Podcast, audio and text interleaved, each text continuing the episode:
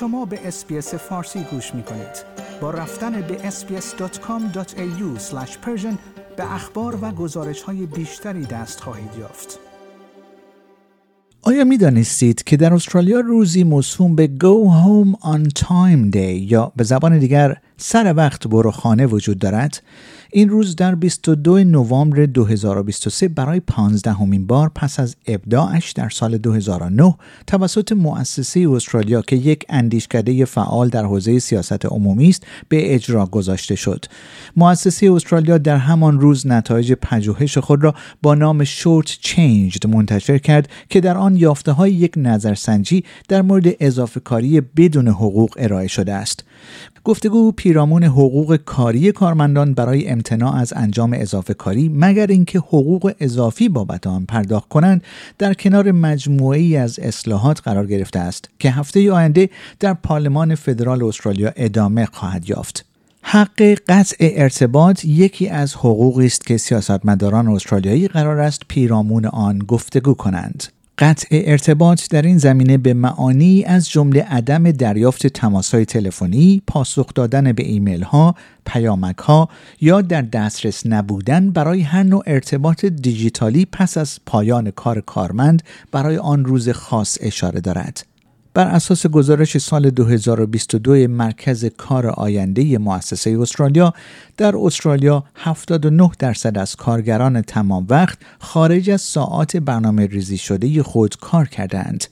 در همین حال در یک گزارش مجلس سنا نیز توصیه شده است که به کارمندان باید این حق قانونی داده شود که بتوانند خارج از ساعات کاری از محل کار خود جدا شوند. تونی شلدن سناتور از حزب سبزها و کرن گروگن و فاطمه پیمان سناتورهای حزب کارگر در گزارش نهایی خود نوشتند پیام این گزارش این بود که سیستم کنونی کار نمی کنند. اما حق قطع ارتباط چیست؟ حق قطع ارتباط یک حق قانونی است که برای نخستین بار در سال 2017 در فرانسه معرفی شد تا از کارگران در برابر جریمه پاسخ ندادن به تلفن‌های خود در خارج از ساعات کاری محافظت کند. از آن زمان بیش از 20 کشور از جمله اسپانیا، فرانسه و ایلند و همچنین استان اونتاریو در کانادا سیاست‌های مشابهی را پیشنهاد کردند. پژوهش سال 2023 که توسط مؤسسه استرالیا انجام شده نشانگران است که کارفرمایان سالانه بیش از 280 ساعت از کارمندان خود سرقت می کنند. این معادل بیش از هفت هفته کاری استاندارد است. گزارش مرکز کار آینده در سال 2022 نیز نشانگر آن است که شایع ترین دلیلی که افراد اضافه کاری می کنند به دلیل حجم کاری آنها بوده است. برخی از اماکن کاری در استرالیا از جمله سازمان پلیس ایالت ویکتوریا دارای حق قطع ارتباط هستند. با این حال در حال حاضر چنین سیاست در سطوح فدرال و ایالتی وجود ندارد. اما چرا حق قطع ارتباط معرفی شده است؟ لایحه حق قطع ارتباط برای نخستین بار توسط ادم بند رهبر حزب سبزها در سال گذشته معرفی شد قرار است این لایحه توسط دولت به عنوان بخشی از اصلاحات گسترده تر اصلاح قانون کار منصفانه در سال 2023 لحاظ شود.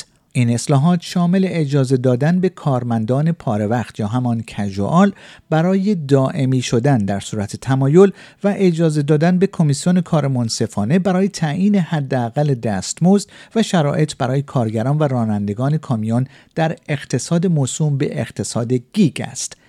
اقتصاد gig یا به زبان دیگر gig economy به بازار کاری گفته می شود که به شدت متکی به موقعیت های کاری موقت و پاره وقت است که توسط پیمانکاران مستقل و فریلنسرها پر می شوند تا کارمندان دائمی تمام وقت.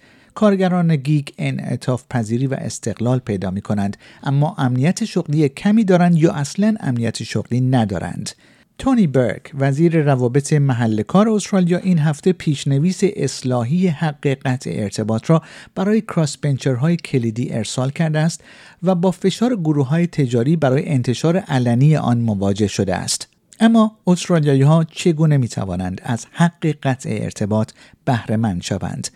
از هر پنج استرالیایی چهار نفر معتقدند که حق قطع ارتباط در استانداردهای ملی اشتغال مؤثر است پژوهشی که توسط محققان در استرالیا، ایالات متحده آمریکا و اروپا انجام شده نشان داده است که همهگیری کووید 19 باعث شد خطوط بین کار و خانه محو شود چرا که افراد بیشتری از خانه کار می‌کردند و برای همین مدیران به مراتب بیشتر از پیش با آنها تماس می گرفتند.